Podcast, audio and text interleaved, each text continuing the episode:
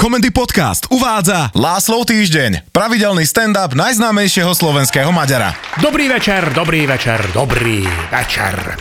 Moja manželka dostala pred týždňom spontánny nápad, čo u nej nebýva zvykom, takže som od radosti súhlasil, bez toho, aby som zvážil kvalitu toho nápadu. Lebo ak žijete 30 rokov s Ducking, to musí mať všetko naplánované, do bodky. A ak náhodou nejdú veci podľa plánu, tak chytá panické záchvaty a musí dýchať do papierového sáčku, tak vás spontánne rozhodnutie takéhoto človeka prekvapí. Aby som teda prešiel k veci. Týždeň dozadu vošla Ildiko do domu až lacikám. Zajtra odchádzame na týždeň do Rakúska. Tu som urobil ten osudný chyba a povedal som, že dobre, Serelmen. Miesto toho, aby som počkal na detaily. Vysvetlo, že náš somsed právnik má šalet v Rakúsku pri kopci Grossglockner a pozval nás tam. Bolo mi podozrivé, lebo naše somsédske vzťahy sú naštrbené už od minulého leta, keď im náš pes nasral do bazéna a potom to následne opakoval za každým, len čo somsed vypustil, vydrhol a znova bazén napustil.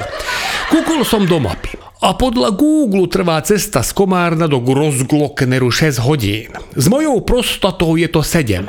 S nevoľnosťami Ildiko je to 9 hodín, lebo ona ak je v aute dlhšie ako 2 hodiny v kuse, tak začne krcať v intervaloch 3 krát do hodiny a nezaberá ani kinedril s boracpálinkou, čo inak zabralo každému, na kom som testoval, vrátane Ágoštona.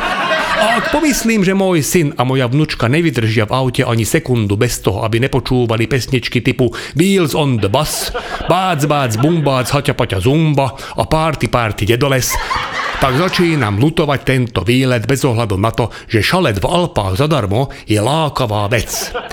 Idem teda za somsédom, aby som vysvetlil svoje obavy, ale on vraj prenajal karavan, kde sú toalety, takže nemusíme zastavovať ani kvôli mojej prostate, ani kvôli cestovnej nevoľnosti Ildiko. Akurát sa vraj musíme vzájomne zosúľadiť, aby nás naše potreby neschytili v rovnokom čase lebo si vraj nevie predstaviť, že by sme na toalete uľavovali súčasne. Keď som nad tým zamyslel, tak som musel uznať, že má pravdu. Ťažko sa močí do misy, keď v nej má hlavu vaša manželka. A čo týka detí, tak vraj môžu kúkať celou cestou YouTube, lebo auto má Wi-Fi, veľký monitor a slúchadlá, takže nás spievajúce škrečky nebudú rušiť.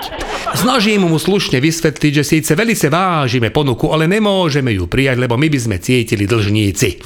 Tak z neho nakoniec vyšlo, že viete čo, pán somsed, vy na oplátku vezmete poriadnu zásobu vašej bájnej barack pálinky a vaša manželka by mohla pre všetkých variť. Vraj mu už slúbila, že na cestu pripraví proviant. Tomto momente mi prišla cesta karavonom do Grossglockneru nemožná, lebo v momente, keď posádka ochutná jedlo mojej ženy, tak do pol hodiny nebude mať kto šoférovať. Budeme odstavení na OMV v Jarovciach, ďalej nedostaneme a budeme si v krčoch búchať na dvere toalety zatiaľ, čo Ágošton s Máriou budú so slúchadlami na ušiach spievať bác, vác, bumbác, haťa, paťa, zumba. Asi by som mal konečne vysvetliť, že čím to je, že moja žena nevie variť. Tiež som to netušil. Dlho som mal pocit, že je to proste dar od prírody, ale nedávno som našiel recepty jej mamy, ktorá bola vo svete kulinárstva mentorom mojej manželky. Na strane 12 s nápisom fašírky bola len jedna veta. Do fašírky môže ísť skoro všetko. Na strane 14 s nápisom guláš bola tiež iba jedna veta. Do guláša môže ísť úplne všetko. Strana 16. Sviečková na smotane. Červeným nápis Nikdy nekupuj pravú sviečkovú a dĺžka varenia knedle sa rovná jedna čas seriálu Jednoducho Mária aj s úvodnými a záverečnými titulkami. Vraciam domov. Vo dverách dostanem facku od prepáleného oleja. Ildiko v dymovej clone ani nevidno. Hovorím, čo deje si večkým. Na čo mi hrdo odpovie, že lacikám, robím fašírky na cestu. Mal som silný pocit, že do zmesi musela pomlieť aj nášho psa. Čo by nám inak ušetrilo dosť peňazí, lebo ak naozaj pôjdeme do Tyrolska, tak ho bude treba dať do psieho hotela. Raz sme to už skúsili na víkend. Úvodný poplatok bol 15 eur na deň, čo nebolo také tragické, ale následne sme museli zaplatiť všetky škody a to už tragické bolo. Predsa len 4 sliepky, prevalené dvere na bavoráku a jedna čistokrvná čivava niečo stoja. Nehovoriac o tom, že do toho hotela nám už psa nevezmu a zohnať do zajtra iný nebude ľahké. Psa som našiel schúleného pri búde. Nejavil známky života. Aj to by bolo riešenie. Ale to on chudák sa len nabíchal z plodín, čo sa cez kuchynské okno dostali k nemu a bol na pár hodín paralizovaný. Ildiko všetko zbalila. Aspoň to teda tvrdila. Väčšinou až na dovolenke zistíme, že čo všetko sme nehali doma. Absolútny výkon bol rok 2001, keď zabudla doma mňa. Som ráno zobudil, ako mi volá z motorestu Zubor, že kde som. Odchod bol naplánovaný na 10.00. 9.00 som stál pred domom kamaráta Ištvána, ktorý má mesiarstvo a keďže je kamarát, tak mi urobil 50 fašírok. Keďže zase až taký kamarát není, tak si za jednu vypýtal 2 eurá. Nemnápadne som vymenil Ištvánové fašírky za tie od mojej ženy a tie som potom dal nášmu psovi. Odmietol. Na silu som mu natlačil tri do papule a on upadol do bezvedomia.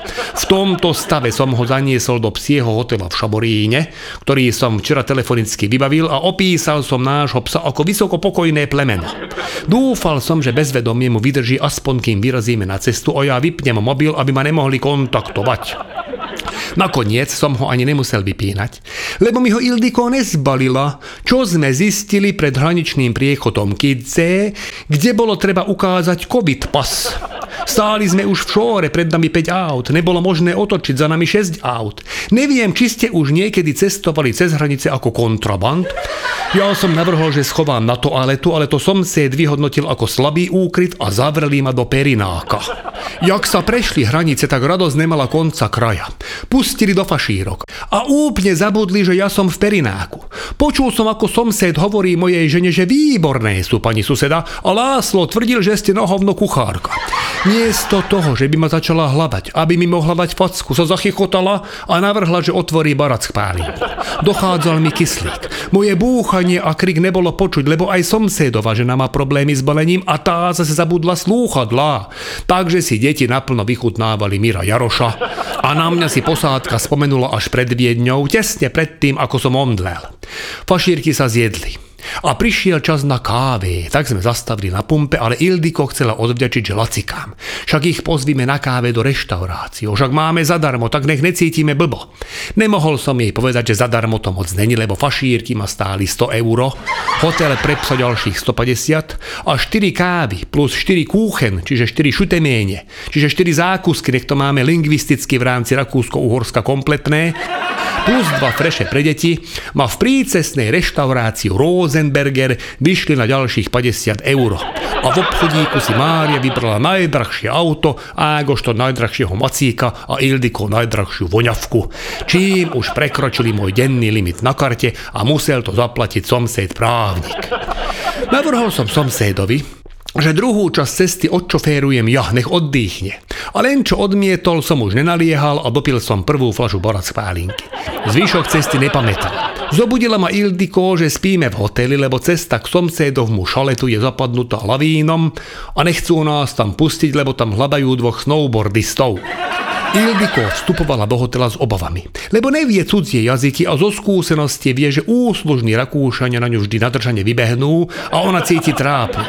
Tak jej vravím, že nech len slušne na všetko povie nein danke a dajú jej pokoj. V hoteli potom o nás celý čas mysleli, že sme satanisti, lebo na pozdrav Grüß Gott odpovedala Ildiko s vystrašeným pohľadom, že nein danke a utiekla. Pričom v panike zhodila obrovský vyrezávaný krucifix v strede vstupnej hory. Letmo som kúkol, koľko stojí noc v tomto luxusnom hoteli a pochopil som, že hneď ráno pri čekaute si zase miniem celý denný kredit. K tomu nám ešte prirátali poplatok za falošný poplach, ktorý spustila moja vnúčka Mária, keď na záchode stlačila gombík s nápisom No Truth Plus som musel vytrpeť nasratý pohľad kufronosiča Günthera, ktorému som za jeho služby naškrabal v rifliach euro 70. Nespal som ani sekundu, lebo celú noc upravovali zjazdovku pred našim ski-in ski-out hotelom a každý prejazd ratraku zobudil moju vnúčku, ktorá inak nebojí ničoho. Do toho mi grgalo od fašíriek a neviem odkiaľ zohnali zo psieho hotela číslo na Ildiko, ale jej poslali SMS, že ak do zajtra neprídeme po psa, tak ho dajú utrotiť. Takže len počas cesty na dovolenku som toho zažil toľko, ako iní nezažijú za celé dva týždne. A potom ešte polovicu cesty prespal. Čo všetko na dovolenke odohralo, to vám budem musieť porozprávať na budúce, takže na vás teším opäť o týždeň. Vysont Látášo.